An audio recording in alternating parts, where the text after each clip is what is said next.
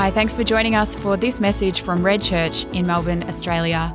We pray that you're blessed by it. If you'd like to know more about Red Church or its ministries, or if you'd like to support us financially, you can find out more by heading to connect.redchurch.org.au. Have mercy on me, O God, according to your unfailing love. According to your great compassion, blot out my transgressions. Wash away all my iniquity and cleanse me from my sin. For I know my transgressions, and my sin is always before me. Against you, you only have I sinned, and I and done what is evil in your sight. So you are right in your verdict, and justified when you judge. Surely I was sinful at birth, sinful from the time my mother conceived me. Yet you desired faithfulness even in the womb. You taught me wisdom in that secret place. Cleanse me with hyssop, and I will be clean. Wash me, and I will be whiter than snow. Let me hear joy and gladness. Let the bones you have crushed rejoice. Hide your face from my sins and blot out all my iniquity. Create in me a pure heart, O God, and renew a steadfast spirit within me. Do not cast me from your presence or take your Holy Spirit from me. Restore to me the joy of your salvation and grant me a willing spirit to sustain me. Then I will teach transgressors your ways, so that sinners will turn back to you. Deliver me from the guilt of bloodshed, O God, you who are God, my Saviour, and my tongue will sing of your righteousness. Open my lips, Lord, and my mouth will declare your praise. You do not delight in sacrifice, or I would bring it. You do not take pleasure in burnt offerings. My sacrifice, O God, is a broken spirit and a broken and contrite heart. You, God, will not despise. May it please you to prosper Zion to build up the walls of Jerusalem. Then you will delight in the sacrifices of the righteous, in burnt offerings offered whole. Then bulls will be offered on your altar. These words are so compelling. They're full of emotion, full of passion, they're full of honesty and vulnerability. And they were written by David, David, who was a key biblical figure, a man who was known for his great military power, his political influence, and an enormous spiritual leader in the Old Testament. But also, David was a humble man who began as a shepherd, and we get to see so much of his humanity throughout the biblical narrative. When we look at any story in the Bible, we're always invited to learn two things something about God and something about humanity, how we engage with him and how he engages with us. The biblical authors usually highlight things in the way that they write, and the things that they highlight and repeat. It's really interesting to note that David has three books written about him. No one else has that amount of writing in the Bible except for Jesus. There's a reason they want us to look at David, to remember him, to reflect on his life. Something else that's really significant about David and the insight we have is we not only have a narrative of what happened to him, but we also have the Psalms. He wrote so many of those Psalms, and it's that deep insight to what actually happened inside him. It's a reflection of his relationship with God. It's really powerful to see his humanity and his desire to seek God continually. It was the prayer book of so many of the New Testament, of Jesus. The Psalms are a beautiful book that represent a depth of relationship with God that we're all invited into. And so, over the next few weeks, we want to look at the life of David, the life of David as a shepherd and as a king. We want to explore what it meant for him to follow God in that time and how he was changed by God. And so, we want to jump into the story. Where do we meet David in the narrative of the Bible? Well, we're in the Old Testament and we find ourselves in 1 Samuel. That's when he's first mentioned. Essentially, what's happened is Israel has been formed as a nation and has been ruled by judges for many, many years. But they're crying out, they're desperate to be like the other nations around them because they want a king to lead them. God has provided judges and prophets. And currently, as we enter this story, Samuel is a prophet who's been leading this group of people, but they are fed up with him, unfortunately, and come to him and say, Find us a king. So, in the midst of all of this, in 1 Samuel chapter 8, Samuel cries out to God on behalf of the people, saying they want a king. Samuel had been so faithful in serving God. He was a baby dedicated to God's service to the temple since he was a young boy. He was a prophet who heard God, and he was called to anoint a new king, to seek God, and God trusted him to follow his lead. And so we see in 1 Samuel an anointing happen. King Saul, another famous character in the Bible, he appointed him as king through God's lead, um, leading and direction. Saul became king when he was 30, and he reigned for 42 years over Israel. And initially, he was a great leader. He followed God. He sought God through Samuel. He prayed and he waited and he used, um, waited on God's leadership to know what to do next with the kingdom. Unfortunately, one day, he chooses to forego God's leading. He gets impatient. He lets go of that and decides to step out on, on his own. In that moment where he doesn't trust God, he loses his authority. His anointing as king is completely removed. In 1 Samuel 13, it says, You have done a foolish thing. This is Samuel speaking. You have not kept the command the Lord your God gave you. He's talking to Saul about this decision he has made to step away from what God has led him to and wait on God before he makes any moves. You have not kept the command the Lord your God gave you. If you had, he would have established your kingdom over Israel for all time. But now your kingdom will not endure. The Lord has sought out a man after his own heart and appointed him ruler over his people because you have not kept the Lord's command.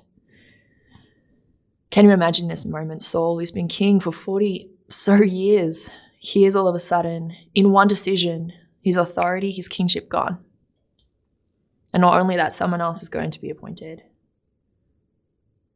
This is where David enters the story.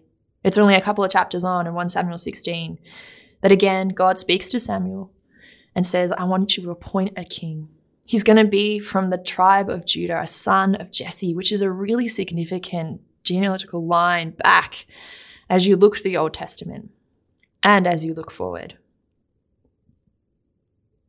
So Samuel seeks out Jesse. Jesse has eight sons, but when Samuel asks him to gather them, he only puts forward seven sons. He only presents them as possibilities of being the new king.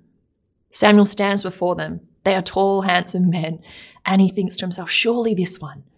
One after the other, they stand before Samuel, and God says, No, this is not the man. Samuel has to plead with Jesse, Are these all the sons that you have? He was so sure he heard from God to go to this family, to seek a new king, to find the new king. Jesse then admits that he has another son. His name's David, but he's out looking after the sheep. He doesn't even consider him as someone to be presented. And so Samuel asks him, Go and find that son. We will stand and wait until he arrives. David comes in from the wilderness. You can imagine. He's a shepherd boy, probably smelling like a sheep because he spent so long with them. He's dirty, rugged, possibly tired. The youngest, obedient and humble, arrives before Samuel, and God says, This is the man, anoint him. And in that moment, there's this beautiful ceremony that happens when God anoints a new priest and a new king. Samuel pours oil over his head. It's this beautiful, sacred, and significant moment. But it's contradicted by the fact that they're standing in Jesse's home. David's surrounded by his family, his brothers. There's no fanfare, there's no big crowd, there's no huge moment. It's a simple, humble moment. But in that that time, David becomes king of Israel. If the people around him, if his family actually knew what had happened, he would have been in great trouble because Saul was still king at this time. Funnily enough, David is just sent back out into the wilderness. He continues life as a shepherd. And throughout this series, we're going to explore what it meant for him to become king and the ways that he was developed towards that. David's life is so interesting. It's actually incredibly dynamic. You can see so much of humanity in this man. When I was reading about this, R.T. Kendall puts it in four categories. He said, David was a man who was found. God sought him, found him in the wilderness. David was a man who was feared. He rose to power, and Saul, the previous king, was afraid of him, and the nation were in awe of him. He was a man who fell. In one of his greatest moments was one of his greatest sins, committing adultery and murder. And finally, he was a man who was forgiven. He was found, he was feared, he fell, and he was forgiven. That is the arc of the story of David, and it's a powerful one, and it's one worth looking at. He was a man who had strong faith, as God said of who he was, a man after his own heart. But he was also a man of action. He put that into practice over and over again.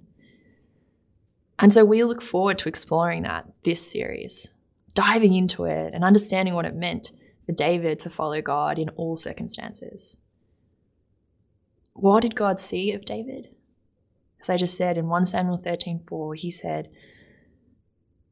"The Lord sought out a man after his own heart." David loved God. We don't know what was happening to David prior to him being anointed. What we do know is he was a shepherd. We find him in the wilderness. And shepherds in that time were completely vulnerable essentially. Think of the landscape of Israel. It's dry, it's hot. He's spending hours out in the desert, on mountains, in deep valleys. He's dependent on God in so many ways, in practical senses, for companionship. As a shepherd, there are many threats. There's the threat of the weather, there's the thieves that camp out in different spots, the wild animals, the sudden change where there could be dust storms or lack of water, extreme heat, also, let's remember David was forgotten by his family. His father didn't even call him, he didn't even recognize him as a son. David was a boy who grew up in constant vulnerability, essentially, dependent on God for his provision, for his safety. Majority of his early years he spent seeking God's wisdom and provision. And this wilderness pattern, this time spent there, it was, it was sacred. It formed him, whether he realized it or not. And you see this theme throughout the biblical narrative. The Israelites did it before David 40 years in the desert, in the wilderness. And Jesus did this in his walk. He spent 40 days in the wilderness. And so it makes sense as followers that we're going to enter wilderness moments too. This should not come as a surprise to us. If Jesus experienced it, we will too. We follow in his footsteps. And if you have any conversation with anyone from over the past 18 months, you will hear numerous accounts of wilderness. Whether it be represented by isolation, the sense of being in that space where there's no one else around, what usually rises, fears, lies can come in that moment. The enemy will come. In the wilderness, you're incredibly vulnerable. That's when the enemy wants to speak to you and come in. But that's also when we get to grow in our confidence and dependence on God. So maybe it was isolation. For others, there's been a real stretch in family, family breakdown, even in the last 18 months, or pressure on relationships, a wilderness in that, never foreseen, something that changed, that came and threat, brought a threat to such a tight knit unit. Maybe it's been parenting on your own and the difficulty of that, feeling tired of carrying the weight and responsibility. Maybe it was a financial risk that you took 18 months ago. And the current season we're in means that you have no idea why that happened. You felt led by God, and now you're totally confused because it has not made sense. A wilderness of confusion, having sought God and then finding yourself in a place you could not have anticipated. Maybe it's a health crisis. There are numerous things that have happened in the 18, last 18 months that represent that wilderness. Whether that is something within us or whether it's something we're experiencing, both spiritually and physically, we enter these wildernesses. Why? Why is this the case? Well, we need to go back further in the biblical narrative to give reason to this. I recently heard someone tell the creation story in this way, and it's been really, uh, really stuck with me since then. So essentially, God creates paradise. He drops Adam and Eve in, and they're hanging out in the Garden of Eden. And it's this beautiful space where they get to walk with Him daily and grow in their intimacy and relationship with Him. But one day they do something silly. They touch a tree they shouldn't. The enemy, Satan, lures them in and gets them to eat this fruit that God had forbidden them to eat. So God says, Hey, I'm sorry, but you're going to have to leave. And he takes them outside of the Garden of Eden. There's no way back in. There's flaming swords at the entrance now. And so Adam and Eve find themselves in the wilderness. And it's hard out there. This is where we find ourselves. This is where David was, physically, spiritually. So, why would we trust a God who puts us in the wilderness? Why would we trust a God and follow him in a world like we find ourselves, where we seem to be just in endless wildernesses, in struggles? We have to keep looking at the story to understand more. So essentially, Adam and Eve are outside of the garden, learning to live life outside of God's presence. Over time, they get to know each other a bit more and they have a little moment. And Eve starts to get a bit bigger. She's pregnant. I don't know if you can imagine, but Eve then goes through the first birth of history, of all time, by herself. Would have been crazy. And in that moment, we read about it in Genesis 4. She cries out, she says to God, Please, Lord, help me. And this is really key because what happens in that moment is God steps out of paradise. He steps out of paradise and steps into the wilderness, into the dirt, into the hardness that is the wilderness to be with Eve. When she needed him the most, he came to her. He stepped out, even though she had been in the wrong he came. This is a God worth following, a God who is willing to step out of his paradise to come to his people. There is no other God out there that does that. No other God but Jesus. Jesus is the one who did that for us. Jesus said in Luke the Son of Man came to seek and to save what was lost. We are lost. The wilderness creates this sense of we don't know where we are. We don't know what to do next. We don't know what's coming. We are lost. And Jesus says, I have come to meet you right there. I am coming out of paradise and I'm meeting you in the wilderness. Going to get into the hard places with you. David had the same cry in the wilderness and he was found by God. In 1 Samuel 17, 37, he attests to this. He said, The Lord who rescued me from the paw of the lion and the paw of the bear will rescue me from the hand of the Philistine. He knew God would come to him in the wilderness. Our cry is the same, and God is just as faithful. This movement, this coming towards us, is grace. Eve had made a bad decision. Adam and Eve had walked away from God and chosen something else. They didn't deserve it. In this moment, Eve cries out. She didn't earn it, she didn't do anything differently, but God offers grace. And it is the same for us. As it says in Ephesians 2 8 to 9, for it is by grace you have been saved, by grace, through faith. And this is not from yourselves, it is the gift of God. Maybe today this is what you need to hear. Maybe you are finding yourself in the midst of a wilderness caused by something in the last 18 months, or perhaps just something that repeatedly happens in your life, and you're tired and you don't know what else to do. God wants to find you in the wilderness. He wants to take you and hold you and lead you into His presence. Today, maybe you need to hear that no matter where you are, no matter where you've been, no matter what's transpired, He will come. Cry out to Him. Remember, it is through faith that we are saved. Trust that it, God is who He says He is. Maybe today is the day that you take a step towards that. You say, you know what? Maybe this Jesus thing is true. Maybe He is someone who comes into my life and can change it and bring me back into the presence of God.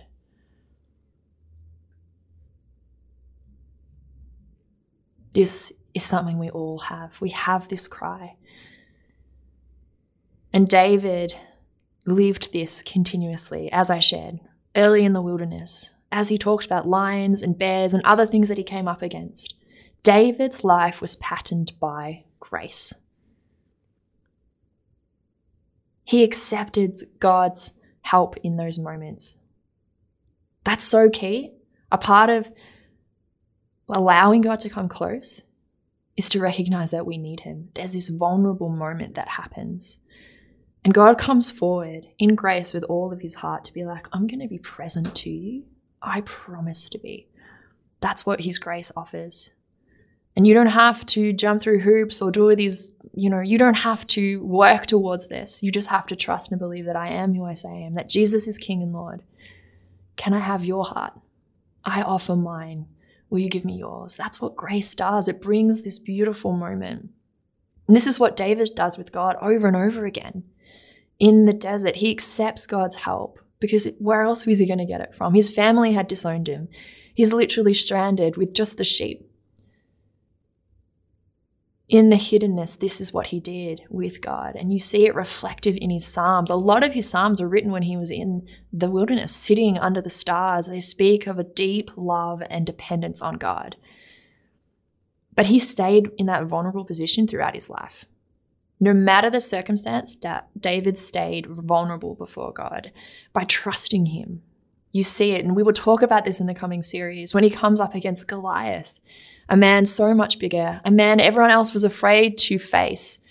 David is confident that God will be with him and puts himself in a vulnerable position, declares who God is, and then steps out trusting God will meet him.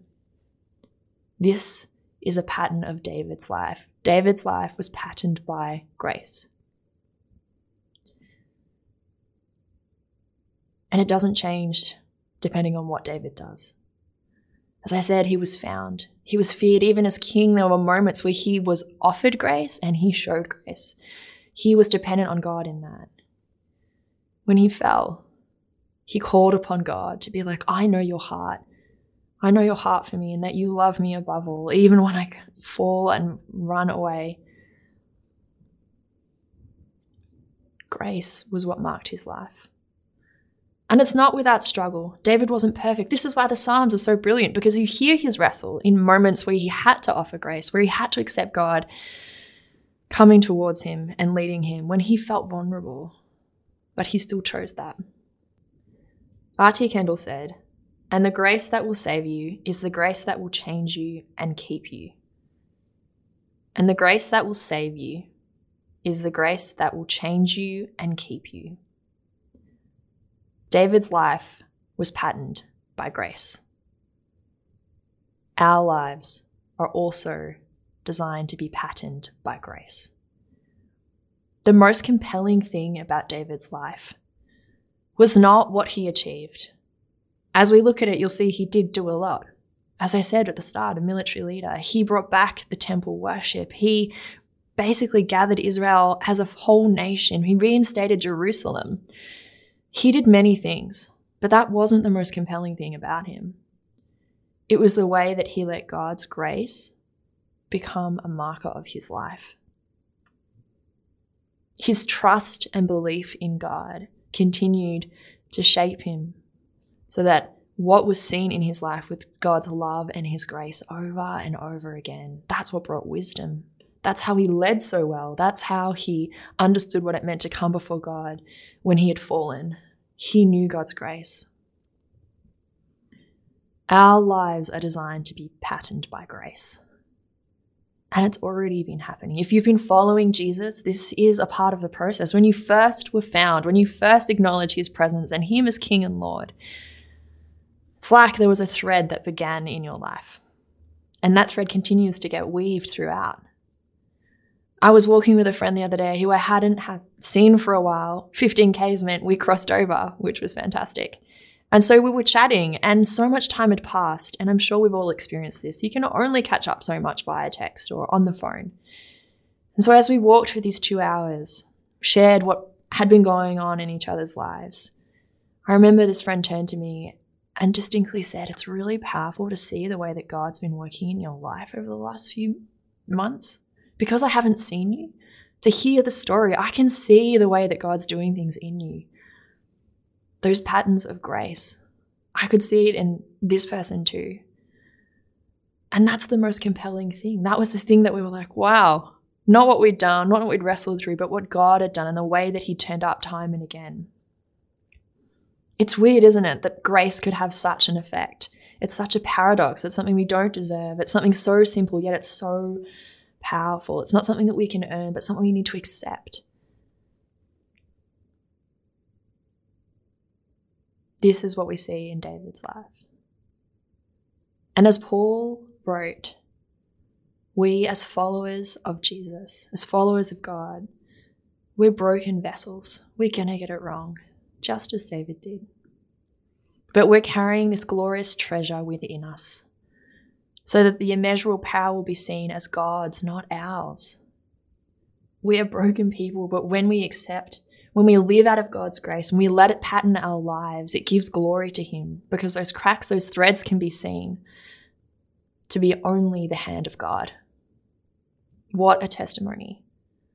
So, no matter what happens, no matter where we head, God will be with us. His grace will be offered. Will we step in? Will we trust Him? Not just in our hearts, but in our action, as David did.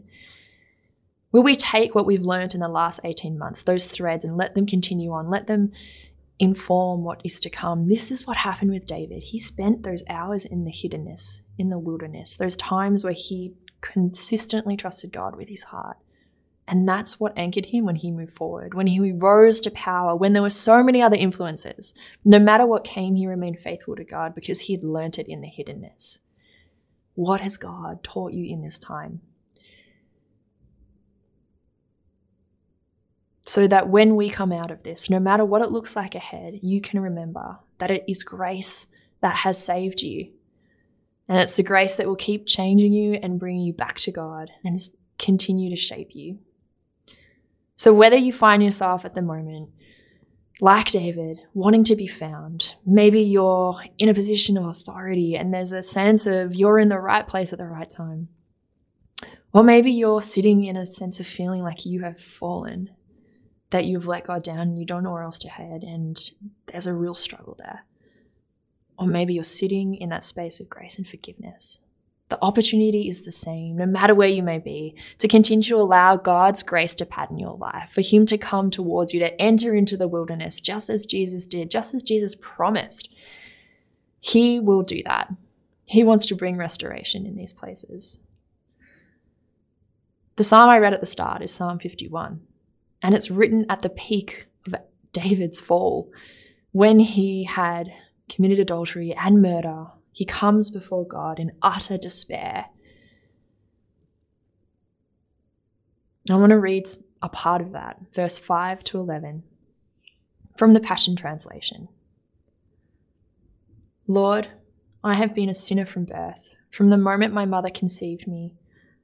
I know that you delight to set truth deep in my spirit. So come into the hidden places of my heart and teach me wisdom. Purify my conscience Make this leper clean again. Wash me in your love until I am pure in heart. Satisfy me in your sweetness, and my song of joy will return. The places you have crushed within me will rejoice in your healing touch. Hide my sins from your face. Erase my guilt by your saving grace. Keep creating in me a clean heart. These words are powerful because they come bathed in trust bathed in a confidence of who God is and immersed in grace. I know that you delight to set your truth deep in my spirit. As God brings those places, as you cry out and He meets you in those places, that is when He sets His truth deep within you. I also love the last phrase keep creating in me a clean heart. David knew that he would always need God. We need Him. What does it look like for us to continue to come back? Not just to be found, but to continue to offer our hearts towards God and say, please keep creating a clean heart in me for your glory. May your grace be seen and marked by in my life, for I know that is what will bring truth and the kingdom. And so as we end, I'd love to pray this over you. So if you feel comfortable in whatever way you want to do that to receive it, open up your hands, close your eyes, or maybe just stay as you are. I'm just going to pray this, these words over us as we head into a series looking at David and as we step into what God has next for us.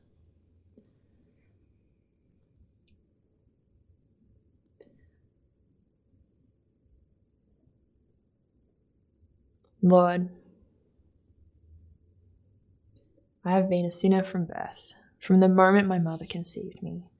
I know that you delight to set your truth deep in my spirit. So come, come into the hidden places of my heart and teach me wisdom. Purify my conscience. Make this leper clean again. Wash me in your love until I am pure in heart. Satisfy me in your sweetness, and my song of joy will return. Places you have crushed within me will rejoice in your healing touch. Hide my sins from your face. Erase all my guilt by your saving grace. Keep creating in me a clean heart. Thank you, God, that you are good and trustworthy and that you meet us in the wilderness. We declare these truths and we step into that. In your name, Jesus, as King and Lord. Amen.